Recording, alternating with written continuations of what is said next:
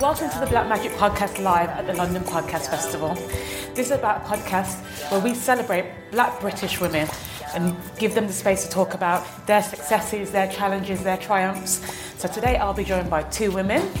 How are you doing, ladies? so both of them kind of challenge the status quo in their respective industries. We've got Candice Braithwaite, who's the founder of Make Motherhood Diverse. So she challenges the representations of motherhood in the mainstream.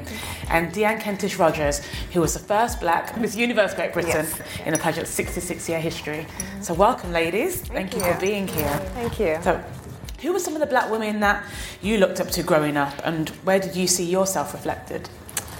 Well, for me personally, it was in my family structure. So I have a very interesting story in terms of where my time was split. I was raised on the British overseas island of Anguilla, and my surroundings were all like very powerful black women. So my great aunt was the, the first principal on the on, female principal in the region. My other great aunt, she was the first female QC in the Caribbean region. So I had very powerful women around me. My grandmother, she didn't go to school, but she spent her time making sure that she provided for everyone. So I saw myself in everyone who I was surrounded by, and they made no apology for the things that they were pursuing.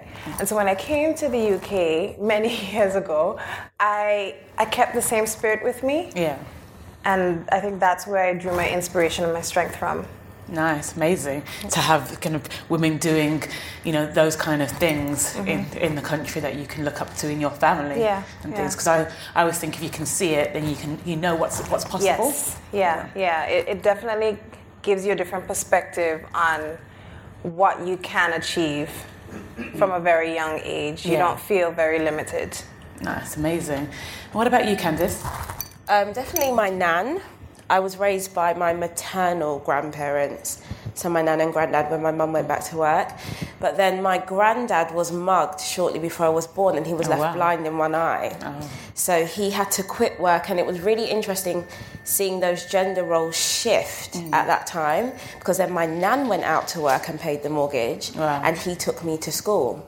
And that's now reflected in my own relationship. Like the man I've chosen to be with doesn't have those gender norms. So that's really interesting. But definitely my nan, she was one of 14 kids.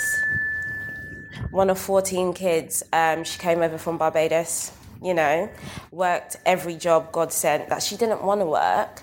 So now I'm amazed that I get to do a job I actually like. Yeah. Yeah. That's amazing, and obviously at the time when your granddad was doing that as well, that would have def- that would have been a ti era where it was probably really unheard of for the man to be kind of at home and bringing the children to school and probably taking on the kind of caretaker role Yeah, yeah. and things. So seeing that, like, um, how I mean, was did he inspire you kind of that he was able to kind of take on that position and not? Yeah, definitely. Definitely, because, um, like I said, as I then grew up, I didn't look for a man who was just like, I'm a man, this is what I do. Like, alpha male. So I mm. got back from Paris this morning. Mm. My other half has been with the kids for four days mm. with no help. And that's very helpful to me, and especially being a black woman in any industry, your support and your infrastructure is so important because where I would say white people can just ascend easily, you need backup. You need like strict childcare. You need to drop what you're doing at a moment's notice because the opportunities are so few and far between. So having a guy around that's just like that's anyone's job is helpful.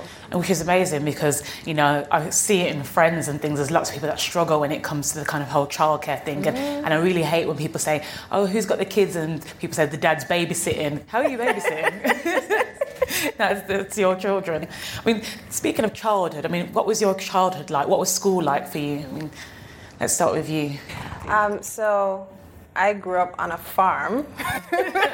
Very different. So I, I was uh, my most of my childhood I spent like running around barefoot, rocks in my feet all the time. So I was I was quite like a. Uh, I didn't really focus on anything but being a child. So it was. I think that was a privilege because I don't think many children are allowed Yeah. to have that kind of freedom to just be a child and exist in that space. And my mom ensured, I mean, my, my mom is a single mother and she Yeah. raised me on a diet of books. That was her, that was her recipe. At Christmas, No, no dolls or toys. all the kids would get dolls and toys, and there was I with Enid Blyton. I was like, what is happening to my life? But I see now why it was important for her because she she kind of inherited what my grandmother, what my grandmother and my great aunt they they were very focused on education because they didn't have the opportunity. My grandmother and they, they grew up really, really poor. And Yeah. so my mom didn't want that to be my reality. And so she was like, education is your key. And um, I capitalized on it. Yeah. I mean, if, if, if you have a single mother, you know that they don't play games when it comes to making sure that you are on target. I mean, they have to split their time between taking care of you and bringing in, you know, the bread and butter as well. Exactly. But my mom did a phenomenal job, and I, I, I have to thank her for every day of my life and every breath that I take. And so and then we, I then progressed into the comprehensive school, and then I left and I came to the UK, and I, I went to Birmingham, the University of Birmingham, Yeah. did my law degree, And now you're a and barrister. now I'm a barrister. Yes. so well done. Thank you. Yeah, so that, that was my, my journey through the education system. So I can see why it's important to a lot, of, especially I think for our our cultures. Mm. We you can see our parents and our ancestors. They're just like very focused on making sure you have an education, even though they don't particularly know. Okay, they're, they're doctor, lawyer, engineer. That's what you can come back with. But you're like, actually, there's so many other things out Yeah. there that could make your life have more meaning and That's why I always value kind of my child and how and how my mum was because even though you know my generation, my family were the first that went to university. You know, I did a degree in journalism, history, and politics, and she always knew that I wanted to do something creative. But luckily for me, she never limited that. She didn't say, "Oh no, what what is that? That's not going to bring you any money, or that's not going to, you know, it's not a stable career." she just was like, "Okay, if that's what you want to do." Go ahead and do it. And so it sounds like, as well, even though your mum was strict, she kind of believed in the things that you wanted to do. yeah. And what about you? What was your kind of childhood and kind of school days like? Very tumultuous. So completely. So while, while, while, while Deanne was on the farm, living this idyllic life and reading Enid Blyton, you were like going through. What were you going through? I, I was raised on Brixton Hill Okay. before it's the Brixton we know now. Yeah. like my grandparents bought their house for 17k, wow. and it's now going to push for about 840,000. Amazing. Wow. So At I least I kept it. But I, um, they raised me. Didn't really see my mum much. I saw my dad on the weekends. Loved my dad. I, I had a really good relationship with him. He passed away, um, and they, my nan and granddad are just the foundation of everything. But um, I loved school. I loved going to school. But I was never like backed into a corner about uni. I didn't go to uni. I didn't Yeah. get a degree. I was like, I'm going traveling. Like literally, I just thought I was this valley blonde white girl that could just take off and do whatever. I was like, I'm going traveling. I'm going to see the world. And that came to an abrupt end. I was an au pair in Italy, and my dad died of sepsis. He got the flu, sorry and he got flu on Monday and died on Wednesday Oh wow. and I'm his only child. So it was a very quick turnaround. And he died when I was 21. And it was literally like being left at the door of adulthood. Yeah. And I'm just like, oh my gosh, I don't really understand what's going on.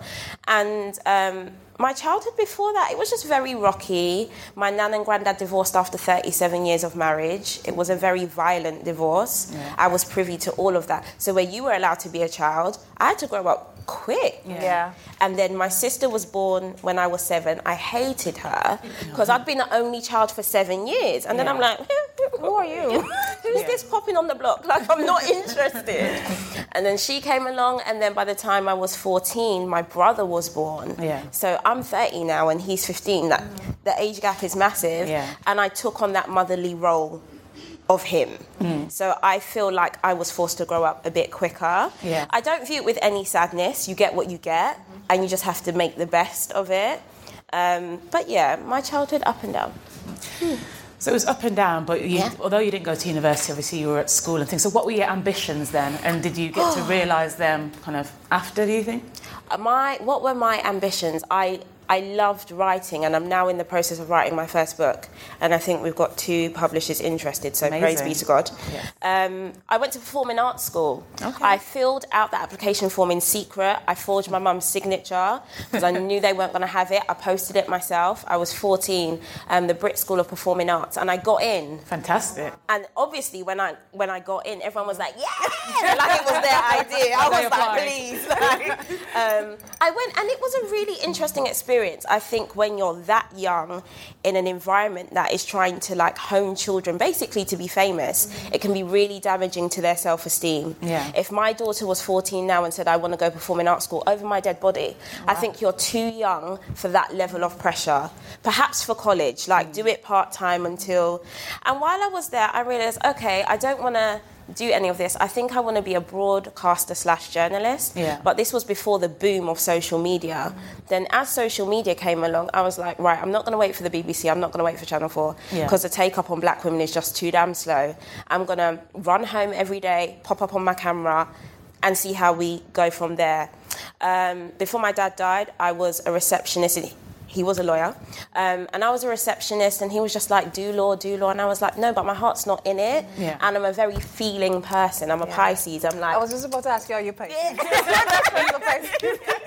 I'm like, if, You felt that energy. I felt it. I felt it. if I don't Yeah. feel it, like I'm not gonna do it. Yeah. So I was literally just like grabbing at straws, and then after my daughter was born, I went to work in publishing. I was the only black woman on my floor, and when I was working in publishing, that's when influencer marketing Yeah. begun to take off. And I'd spend all day speaking to these white yummy mummies, and they'd be like, "Oh, my fee is such and such," and I'd sit back and be like, "I could do what you do, you know. I could fully do this. There's no black mother in this arena trying to corner the market." And so I did that. So is that where the idea came from for Make Motherhood More Diverse? Yeah, yeah. Um, parenting, you know, when I, find when I was pregnant with my first, there was a touch of joy, but it was more like kids. Really? Now? It's not seen as, you know, like a, a joyous occasion if you're a black girl of a certain age because, and I wasn't even that young, I was 26, but they expect, uh, uh, my grandparents expected so much from me. Yeah. They felt like having a child was cutting my life short. Yeah. And I was like, no, but again, in, in the parenting world, these white parents are winning. They're making a lot of money from sharing their parenting experiences. And it really annoys me like, black parenting isn't just single mothers. Yeah. I had a single mother, but it's not just that. And even if they are single, they're not always struggling. Yeah. It's not always a deadbeat dad. I make it like my daily chore to get up and shove it in people's face Mm. that there are black nuclear families holding this thing down because they don't want you to see it. Yeah, and that's the thing with, I guess, media representation. Yeah. You know, seeing all the kind of from breath of blackness and black families, and so it's amazing that you're doing something like that. And I guess it's uh, on the beauty stage as well. I mean, you, were the first black winner in this pageant's 66-year history, so obviously that. You know, was groundbreaking. You know, I read that like in a day, like you, I think you went from like 700 to like 7,000 followers.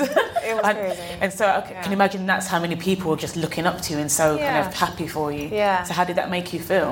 I mean, it was, you know, when you you you you can't believe that you're in a moment, and so you you keep kind of pinching yourself, thinking, okay, when is it gonna hit home? Because mm. the kind of messages that I received, they range from messages from mothers talking about wanting their child to have someone to look up to, mm. and then to actual girls just messaging me and saying, you know, I used to be bullied for my skin color. They used to call me Blick. I think that's the term, Blick, and, and, and I, I used to be ashamed of it, but I love hearing your message. And I, I'm happy that my story can empower someone to feel confident in themselves, Yeah. in themselves. But it's also part of my experience thus far in my life and, and the the privilege I've had of having friends who span different, you know, very different careers and, and paths. And Yeah. I, I keep trying to tell people, yes, I've done a lot with my life, but you don't have to be me. You can be yourself. You can mm. you can go through a totally different process and still be worth praising. Mm. So and that's part of the message that I wanted to pass on because it's even being a black woman, it's about telling people that you have that we have a very diverse story. Each one of us is very different. You Yeah. can't typecast us and stereotype us because we're all very different. Our experiences are different. Our politics is different, and that's what's that's the message that I really wanted to send. Yeah. And exactly that's the reason why I do the podcast as well, because you know a lot of the times people look at the and listen to the African American experience, you know, listen to what's happening in the Caribbean or Africa, but nobody kind of thinks about the experience of kind of us being Black British women and, mm. and living here in this country and hearing our mm. stories. I mean, you started in athletics and then transitioned into modelling. So how did that happen? I did. So I, I started athletics from a very, very young age. Mm. And my my end goal was always to make the GB Olympic team. But you know, God has a plan. And sometimes that plan, you made a plan and God's plan, they're two different plans. So um, I ended up with a really bad knee injury in one of the games.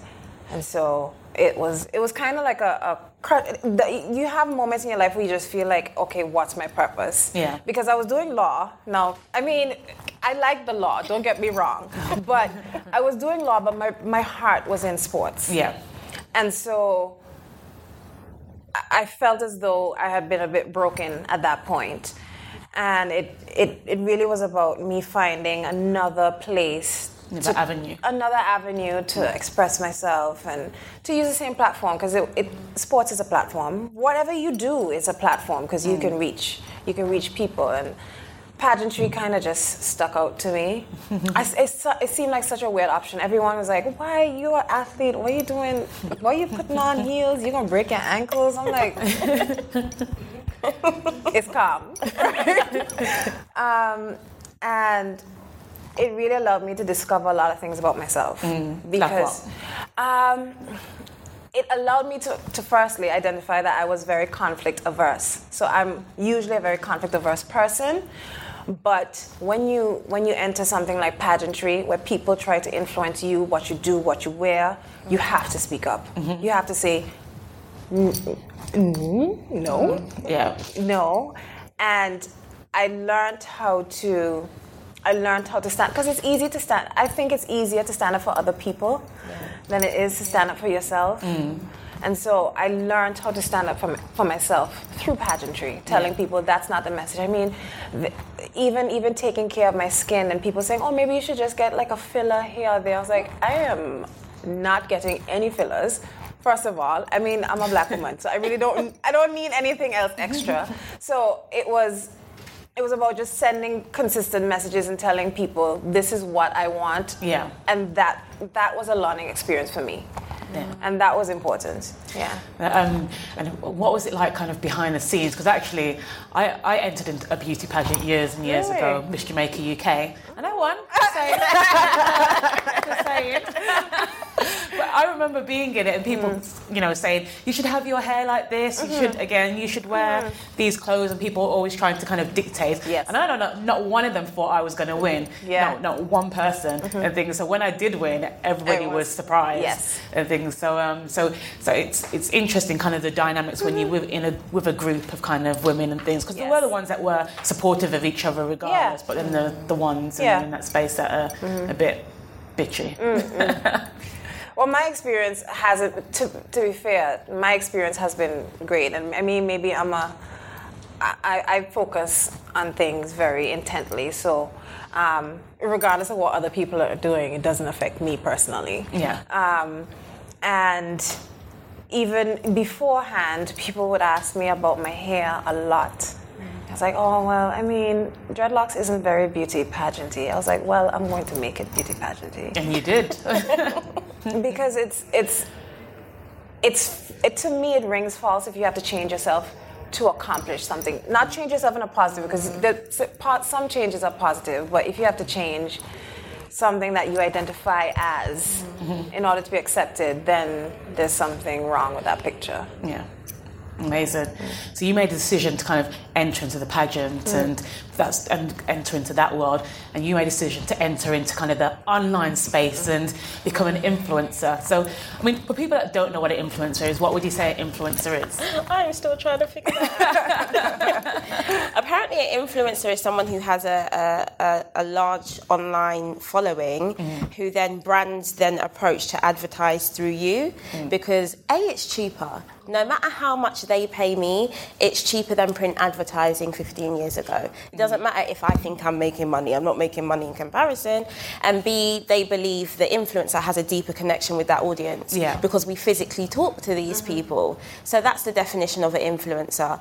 Although I'm constantly saying, I recently got management and I'm like, I'm giving you guys one year to get me off these platforms. Okay. Should I'm always thinking of the future Yeah. and should Zuckerberg pull a plug on this thing, where's my bread coming from? Yeah. This is not a realistic long term plan. I'm not a fool. I've always wanted to be a broadcaster, so let's give them my face online, but then take it mainstream. Yes. Let, you know, let's Yes. warm them up Yeah. here and then go to a place where you can't lock me off because you've paid your TV license. I'm here. you know? um, online for me is very dubious, and especially being a black, especially being a dark skinned black woman in that space, it can be very intense. I remember the first time I, a YouTube video, and every single comment was the N word. Mm. And I'm talking, this thread was at least 200 comments deep. And I think I cried about it for days. That initial punch is always the hardest. Yeah. Now, you couldn't phase me, that's so whatever. But the first time that happened, and I was like, right, do I put this gauntlet down? Because that really hurt me. I, I'm, I'm most hurt by things I cannot change.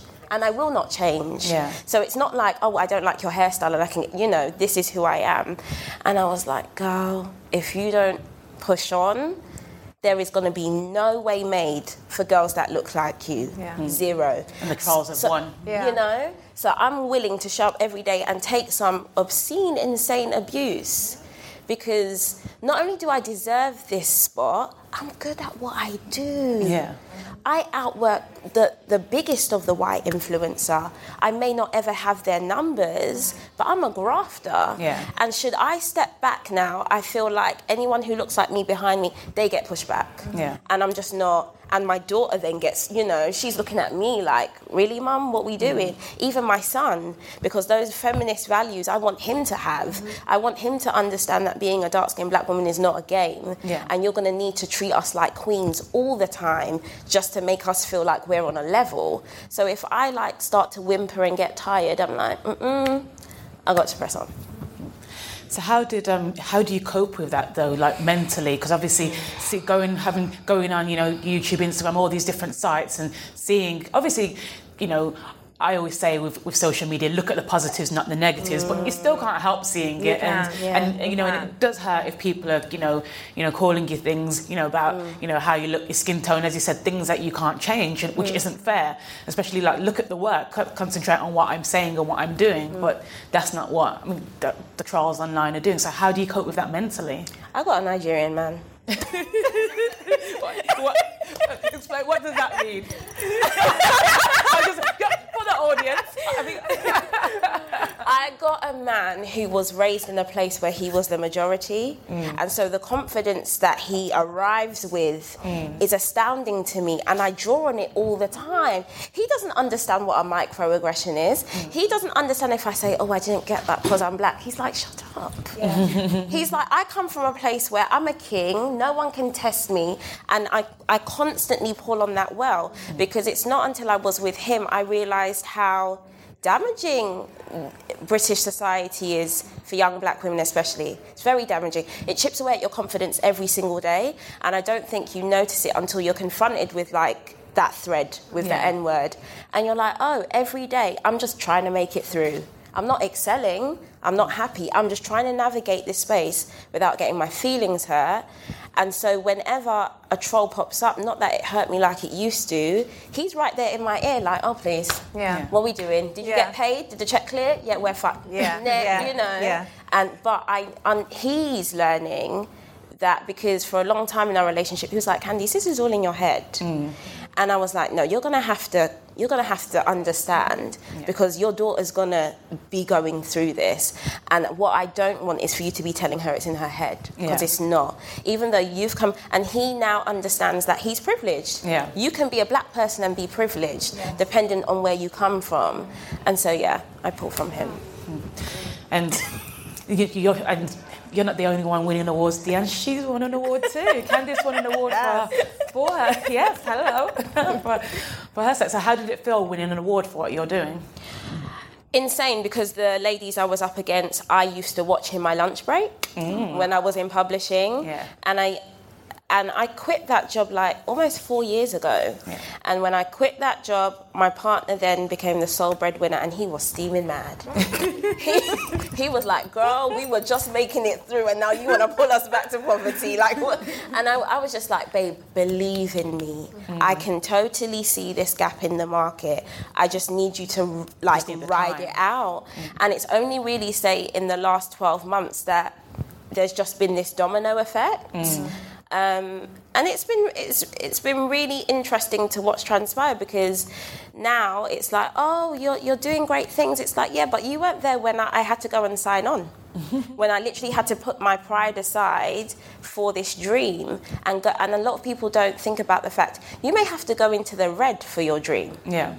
and a lot of people don't want to do that. But again, the support. So winning that award, for me personally, that done a lot for my self confidence because a lot of the hate I face online comes from black women. That's, that's, Oh, that's, let me- that's crazy. That's interesting. You know what's funny? You know what's funny? They made a they made a post um, after I won on the shade room, and I said I wasn't gonna go on it because it really and truly. We, we know what the you can't- the- you can't help it sometimes. yeah. Yeah, it's in the name. And then you look, happen. you scroll down, and then you're looking at the comments, and they're all coming from black people, and you're mm-hmm. like, mm-hmm. like, oh, you couldn't retwist your dreads before you went on stage, cause you couldn't. I'm like, whoa, they're- like, Yeah. like, it just seems ridiculous. Mm. But I think as well, kind of, if you went on other kind of other sites and things Mm. as well, you'd kind of see the same. But you know, like if it was like a kind of white blog, and it'd be from you know like white women or white men and things Oh, as well. But I think I think a lot of people today have actually lost empathy. They They're have, not, you know, people. They're keyboard I- warriors. Yeah, yeah. Like I look at the comments and things online sometimes, and I'm just like.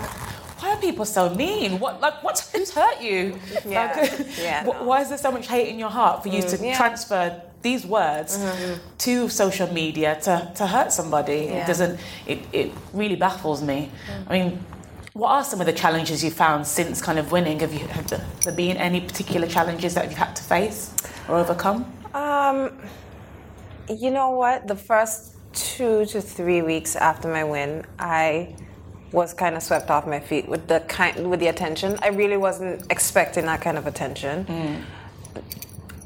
Mm. But after, thereafter, then I realized, you, you know, when so, you, you, you get into a position and then people realize you're in this position and then they, they hold on to you and they say, okay, well, let me ride this coat Yeah. because this is going to take me somewhere.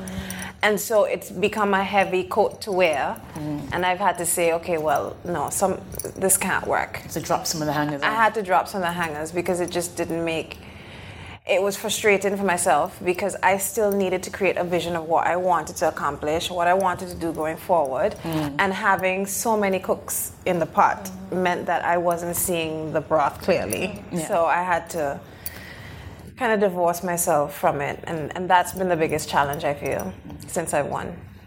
I think um, the good thing is, is from the kind of media and stuff I've mm-hmm. seen, it's just mainly focused on you rather mm-hmm. than kind of, you know, bringing in like any family or things mm. around. Yeah, Because sometimes when you get into the public eye, then, you know, they can start bringing out all Yeah, sorts yeah, and yeah, things. yeah. But Candice, your family are online. You, you, you know, they're front and center. So how do they feel about that and what made you make the decision to kind of put them, you know, in, in the public eye? Because again, there you're getting the comments, but I'm assuming that there's comments about pos- uh, the people making comments about your children. Never. Oh, that's that's They amazing. better, right? Yeah, because my, my mou- I won't lie, my mouth is slick. Like I'm not one of these polished. Pro- I am. I can be polished and professional, but when you cross a line with me, I remember I'm from SW2, and so and when, yeah, you can only imagine what happens after that.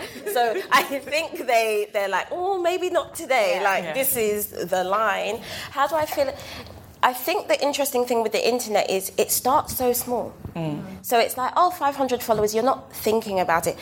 I'm almost at 30,000 followers now. Yeah, amazing. Like, to be speaking to that number of people every day, I don't contemplate it. There are things, there's an unspoken rule between me and my partner now. I know what I would never post mm. about my kids, Yeah. especially being black kids. So one day, my son, he's only five months, he was in like a striped jumpsuit, and I started singing Akon's Locked Up, they weren't.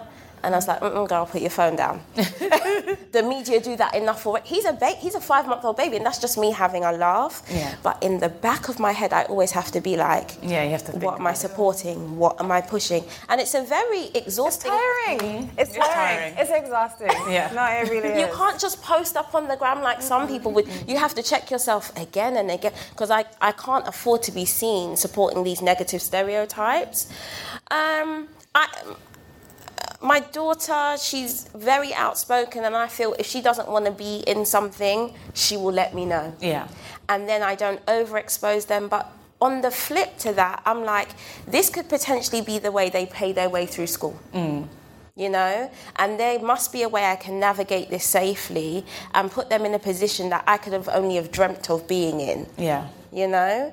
And that's how again the the more privileged think about it. It's like how can we do this and level these kids up? I don't want them to even know what renting is. What's renting?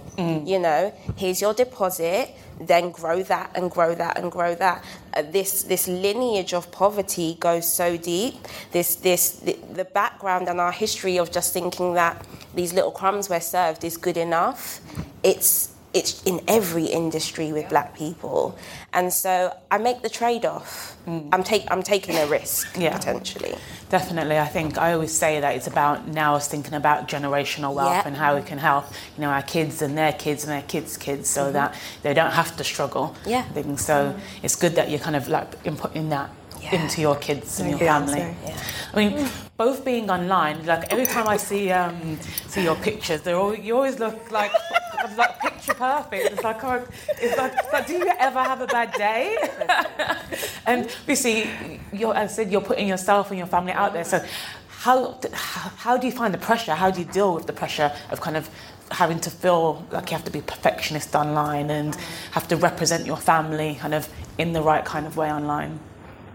Well, I, I mean, I have a, a, a collage of pictures that I just pick from and I put online sometimes. when I'm, and you know what? I take a balance because the other day I posted a picture of my untwisted locks, nothing on my face, everything, and someone called me and they were like, "Dee-Ann, you sure you want this picture up?" I was like, "Yes, I do," because uh, you know, there's so many. there's- You know, that's that person called you. They're looking up for my messenger. If Yeah, trying to help do you know how many people probably were thinking it? I was like, didn't Yeah. call you. Um, but uh, no, I said, you know what? There are a lot of pressures for young people on social media either way. And if I can just, maybe it might not have an impact, but if I can say, look, there are pictures of me yeah, looking real dolled up and edited, not edited. I, I have um, final say on the editing of the pictures Yeah. thus far. I'm going to hope that I can continue to have final say. Um, but when it comes to what I post, I try to, to have a responsible balance.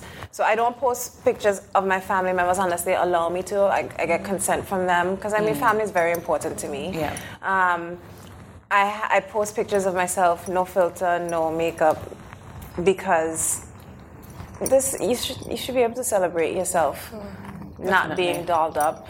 And if I can only feel confident with my makeup on, then there's still some work to be done for mm. myself.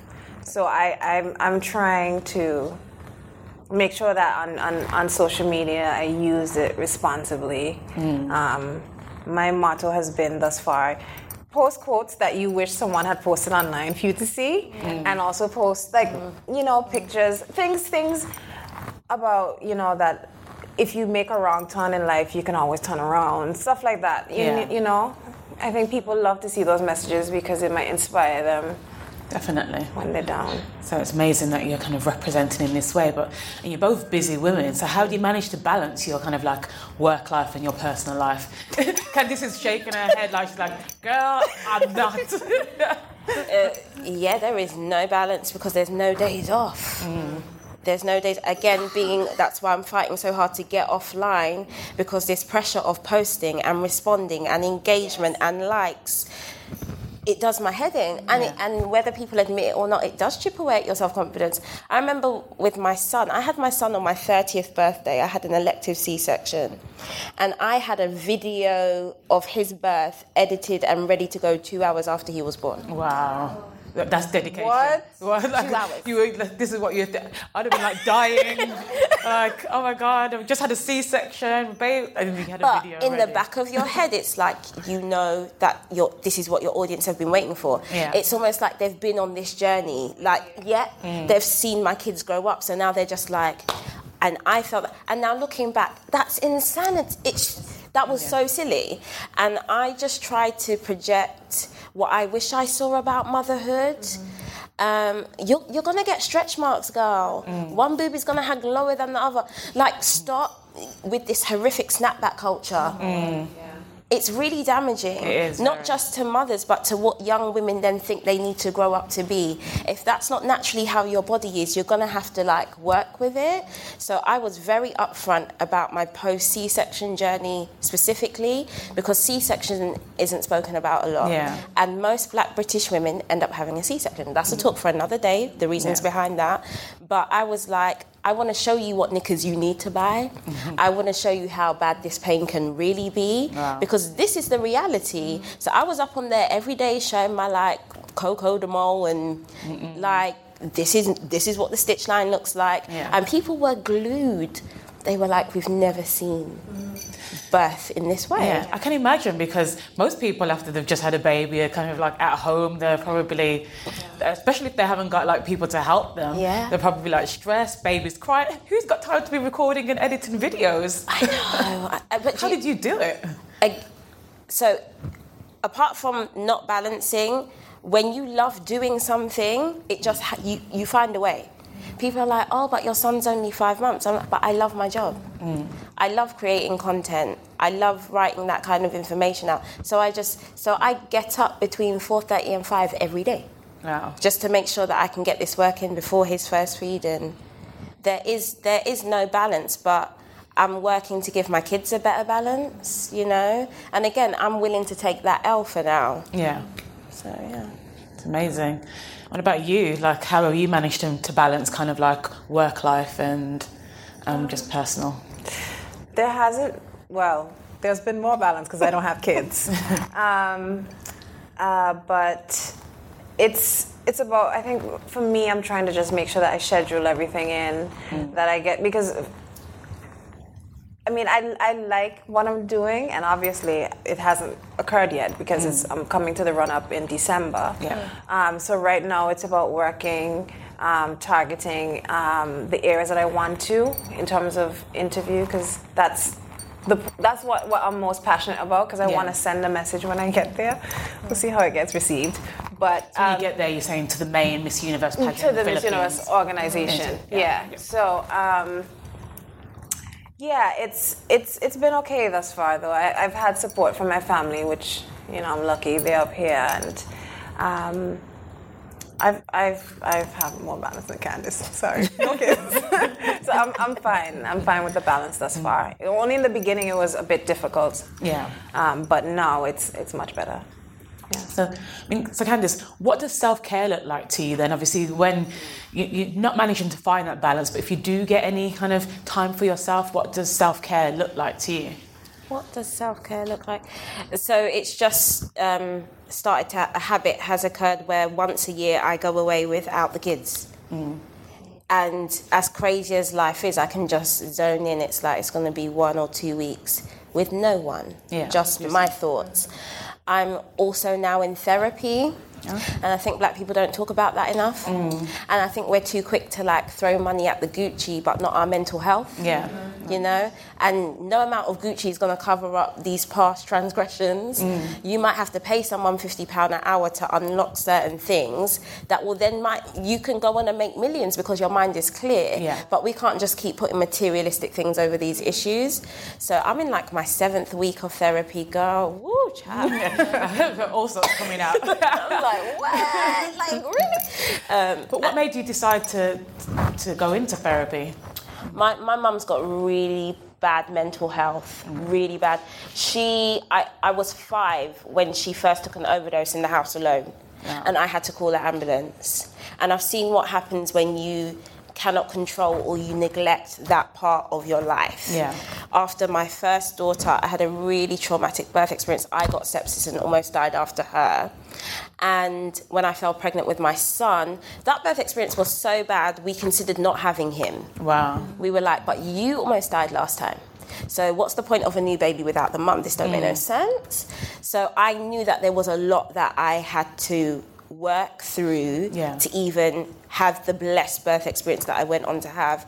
But past that, just so I'm not projecting on my kids, mm. because I was projected upon so much as a child. And it's made me stronger, but it's not worth it. Mm.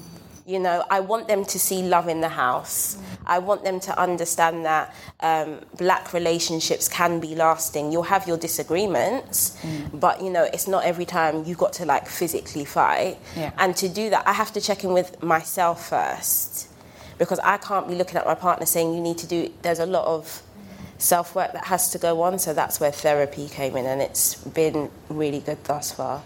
No, it's beautiful that you have taken that on because, like you said, not enough, not enough of us kind of go and you know go to therapy, go and seek counselling for you know for anything. Or you don't even have to have an issue just to have someone to talk to because I find sometimes. As people, we keep a lot in because you know, growing up, we're always told to be strong, Be strong. to be strong. We and- need to talk to our boys. yeah, Yeah. Because we, we keep telling our boys, um, don't cry, Mm-hmm. um, don't you know, don't make a, a fuss, and you're like, obviously, when they grow up, they'll take out these pent up emotions on other people. Yeah. Mm. Like, you have to be able to talk and let them express themselves because we're all emotional beings. We, yeah. we're all emotional beings. Mm. But even as kind of girls, I think a lot of girls are told to kind of like you know not cry or you know if you, I'm not sure if any of you ever heard like if you don't if you don't hear you must feel. and, Oh, you know, yeah. like Yeah. Or, Yeah. or if you don't stop crying, I'll give you something to cry for and things and you know. She's having flashbacks. Like that. You're like, you're feeling it. So you can see, um, you can see that um, a lot of these things, kind of like growing up, like so you, you end up kind of not feeling like you can be vulnerable or not feeling like you can kind of express yourself and just talk about feelings. Like it's like feelings. What have you got? You know, Exactly. What are those? What are like, those? what, exactly what are those? What have you got to be upset for? You've got a house, you've got food. Yeah. You know, so growing up, I know that, you know, that's what a lot of us kind of like experience. And so to be able to kind of go to counselling and feel that you can kind of talk about it and let it out mm. is a beautiful thing. Yeah. I mean, and what about you? Like, kind of self care. What you know? What's your happy place? What's the thing that you do mm. to kind of have. Dee-Ann time?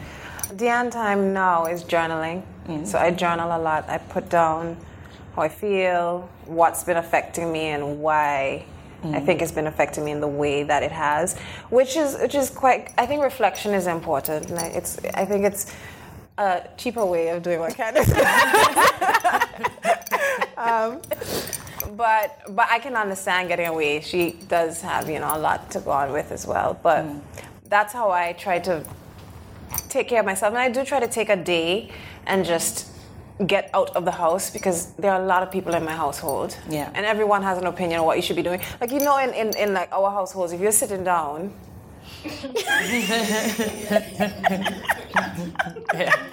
they're like, What are you doing? Don't you have something to do? I'm like, You can't, you can't chill.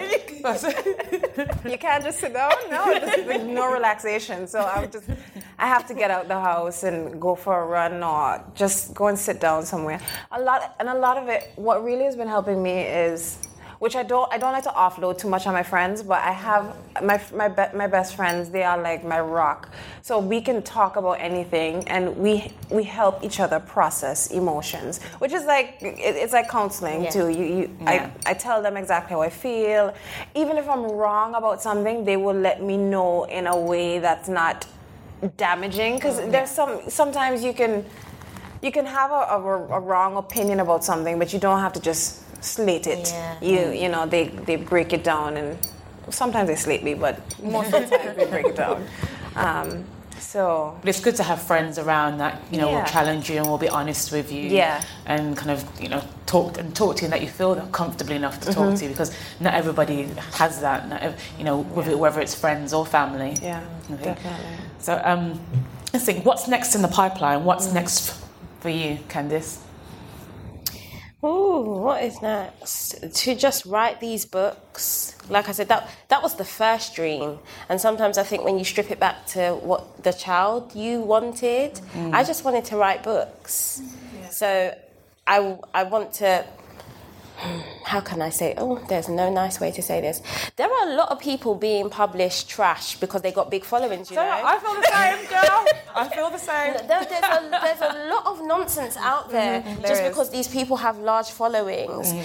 And I want to debunk that myth. Like, I can actually write. Mm-hmm. And also, could you imagine if J.K. Rowling was told, go and grow your Instagram? Yeah. Because this is what's happening. Yeah. And I can say this. I used to work in publishing. Yeah. I used to read some manuscripts that I was like, this is fire. Mm-hmm. But she don't have no Instagram.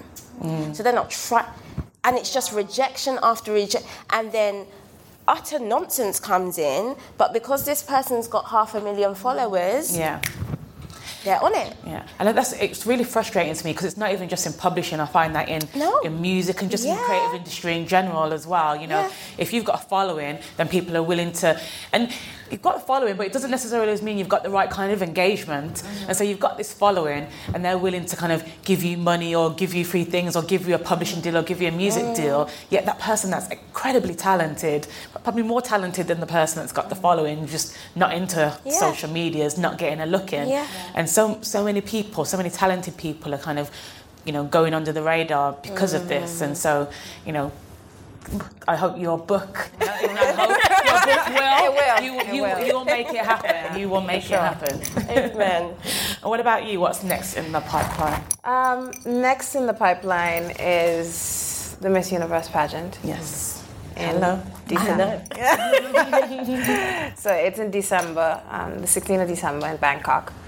So I'll be leaving in November um, to prepare for it. So how, How are you feeling about it? You know, there was I felt a lot of pressure after I won because I, I felt, okay, I won this now. I need to win the other one because if I don't win the other one, then they'll be like, well, what did we crown you for?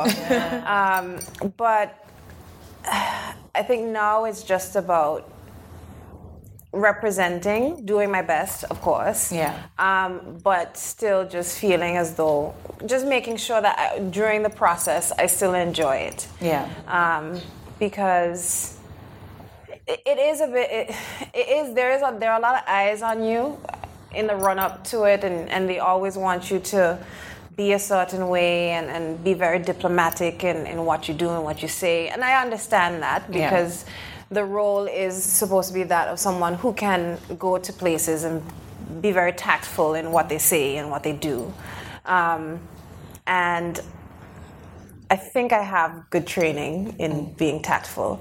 Uh, but also, there's a part of me that wants to just say exactly how I feel about certain things. You know, there's certain things that you, you have a hard line in your mind about, but Yeah. so it, it's trying to find that balance and trying to find out, okay, where will I where will I say this, and Yeah. how can I say it best? Um, that's the immediate um, my immediate plans. As for the future, my mom is like, "Where is that law? Where are you going?" um, but I, I- think I want to see how it unfolds because although I'm very interested in the law, I I think I have other talents that I want to explore. Yeah. Um, obviously, I can't go back to track and field because that's a ship done sailed.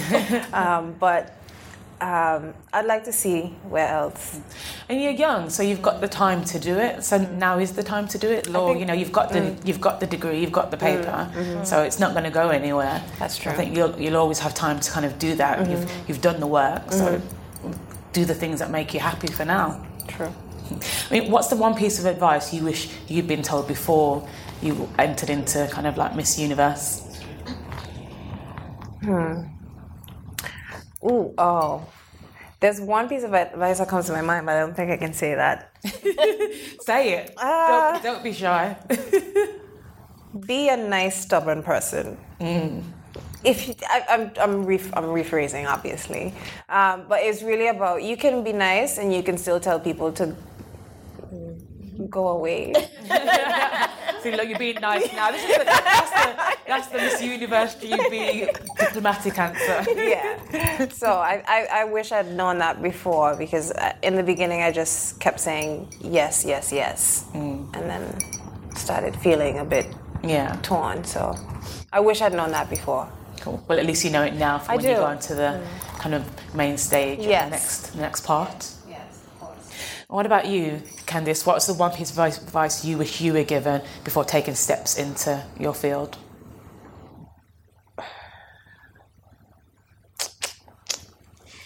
That however hard you think oh. it's going to be, you really need to multiply that by at least 20.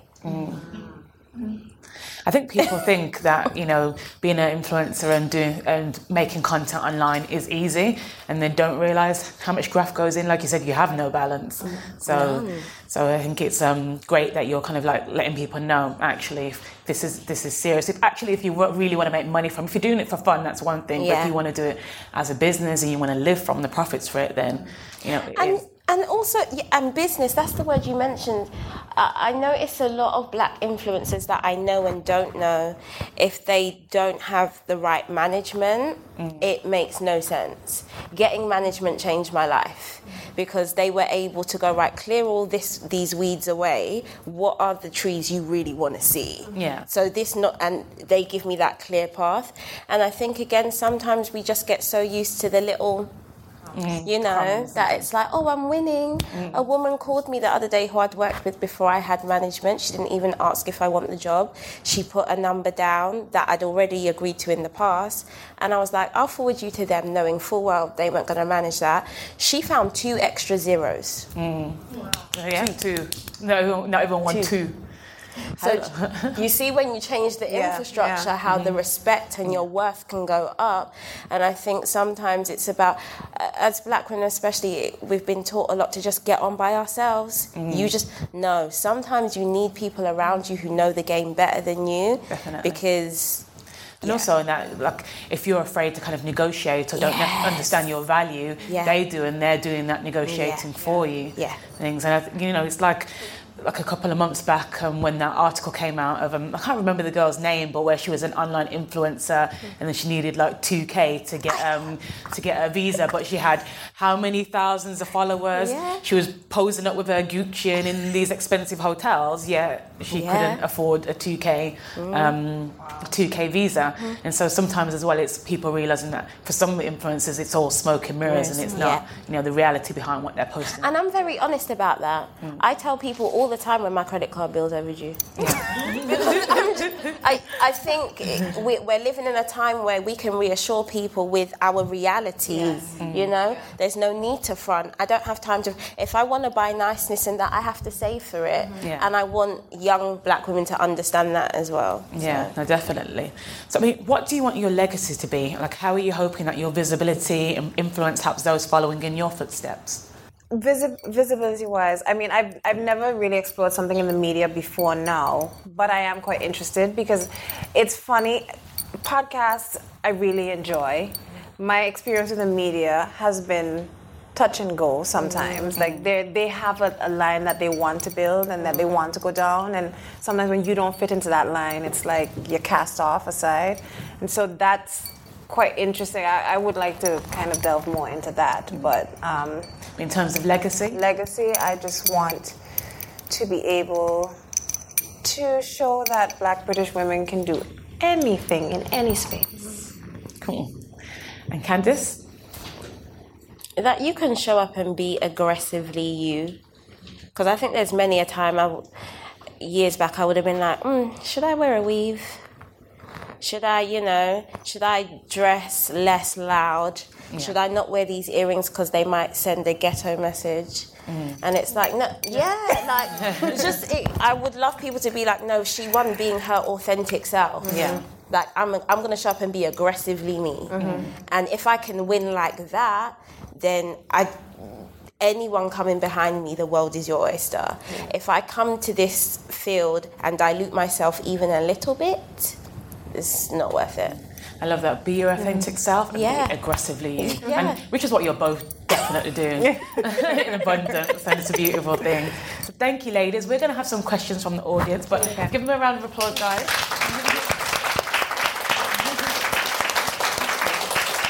So I'm sure that from what these ladies have said, there must be questions that you guys have to, to ask them. So if just put your hands up, there's a kind of roaming mic around and stuff. Don't be afraid.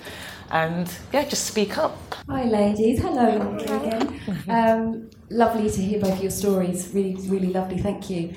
I am wondering if I can pick up a little bit on the narrative of getting trolling from people within your own black community uh, and what you think we can do to kind of repair, I guess, some of the relationships within our own and some of the letdowns and disappointments that we sometimes experience. How we repair. I, I- think for one, it calls for a lot of self-love and and in the family structure, doing kind of what Candice is doing because you sometimes have messages and they come from within the families that okay let's just say you have a um, family and, and the dad's like, oh, black women are so ghetto. Like, you need to, if, you, if you're going to go for one, get this one. Or um, those messages, when you pass them down a, to a, very young age to your children and they become very entrenched, and, and then they bury them because they don't, they can't identify where it came from. And you just see it online. It just comes up online. It comes up in the things they say, um, the way they act towards you. It, it really and truly, I think it's remedied in the home, in the messages you send to your children, in, the, in, in teenagers, and what they say to other people about members of your own community. And I feel as though some, a lot of other communities are very protective of their own, yes. but for some reason, it- it's there's almost a, uh, a chasm in within our community.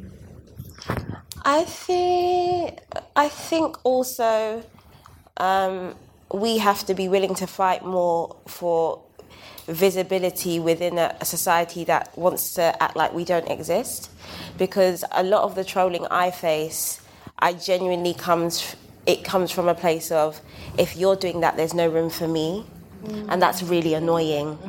Because it's like if you see one black woman at that table, you're like, oof, child. Too many black They've got their number. Yeah. Do you know what I Yeah. mean? So if we were willing to carve out more space and not fall for the false narrative that there can only be one, I think that will dilute the hate because again, a lot of it just stems from you've got that and I don't, and if you're holding that trophy right now, I can't do it. Just look at Serena and Osaka the other day. Hmm.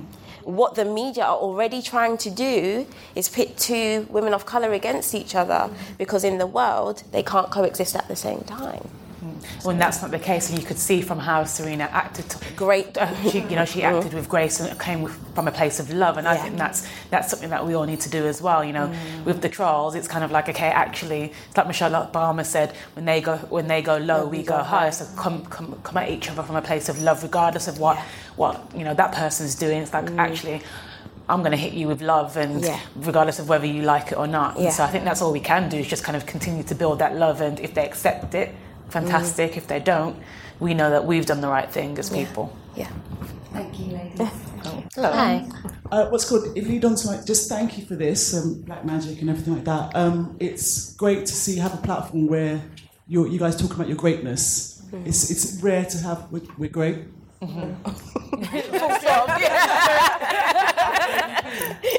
so that, that's a great platform for this. So thank you for sharing your stories and stuff. Just wondered, whether um, all of these things have you achieved and stuff, have you been surprised by any reactions, the people you've reached, the audiences you've reached, any like surprise reactions, good? Yeah, white people suck it up with a straw. it's really, it's really, it dazzles me. Because I'm like, right, I'm, I'm, I'm doing this to try and break down the supremacy you built up, and yet here you are with your go girl, and I'm like, mm, okay, that's so strange to me because I was never doing this for you, and so to for that audience to receive me so willingly, that really caught me off guard. But I think that's a great thing because ultimately they're not seeing representation of black family life in the media, in the mainstream media. So now at least they're coming to you and actually understanding that, you know, you know, it is it, it is different. You know, you can get you know you know 2.4 families you know loving and happy and things, and not just the kind of downtrodden baby mother that they often see on TV. what about you? What surprised? No, I, um, I would say the, the responses I referred to earlier. I mean, you don't expect it, but when it comes through, you're still astounded and you feel really humbled that people feel as though you they can look up to you.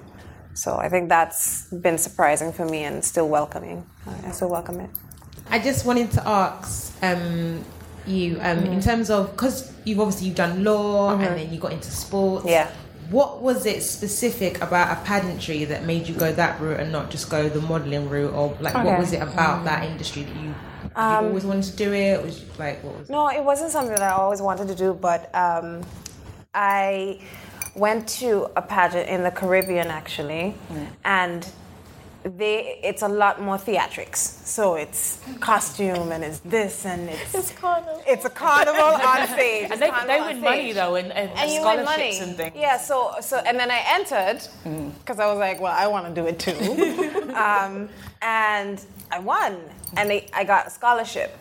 So I said, you know what? Let me chase this up further. Where else can I go? What else can I do? And this is what kind of unfolded. This is the path that unfolded for me. It wasn't.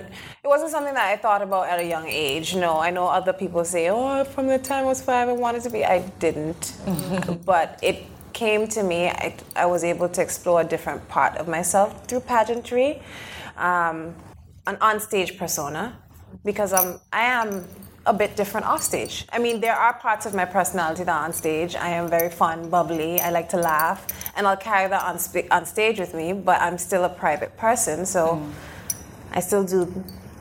There's a there's a difference, but I enjoy my, um, being on stage, and so I was able, I was allowed to do that. So I said, why not? If not, why not? So that was it. And I'm going to be cheeky and just keep my second. also, for you, in terms of you, like you make complete sense when you're talking about you want to have be on a broadcaster because you know that way you can have days off and you can go in and you can separate home and work life. Um, is there anything on at the moment that you would not? I don't want to say emulate because you're going to bring your own thing to it. But is there anything on at the moment you'd be like, oh, I'd want to time slot and be in something like that? I'm I'm only thinking loose women because I'm just thinking of women chatting, but I'm not saying that's what you want to do. No, you know, you know Louis Theroux. Mm-hmm. Like, I want to go into prisons. I want to understand why Lambeth has the highest HIV rate. Like, I want to go deep. I want to do, you know, y- yeah, I want to do the hard stuff. Like, I love stuff like Loose Women, but again, if I'm going to show up and already be everything they don't expect, I'm just going to run straight for the stuff that you assume I shouldn't do. I think it's too easy now. Okay, black woman, let's just make her a Trisha. You know, I will accept that as an entry, Yeah. but that's not how we're going to finish. Like, I want to get into those places, those crevices that are being hidden, or where only white men are allowed to explore. And when you consistently only report from one kind of face, you only get one kind of story. The way that, you know, if he went into Lambeth and wanted to speak about HIV, people are not going to open up to him the way they could possibly open up to me. Yeah. So, yeah. We've got time for one more question. Ah. Hi. So, one, I work in a women's jail, and that definitely needs to be talked about. They get ignored a lot.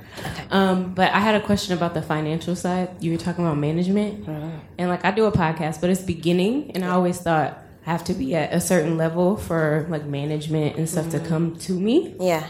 and I don't know really how to shop for it. So I wonder if you had any tips on like how we would pick a certain manager, how we know who to trust, you know, like what to look for. Look at the people that you admire within your field and then work out who's representing them and then work to get to a level where you might not be the biggest but you're the most respected.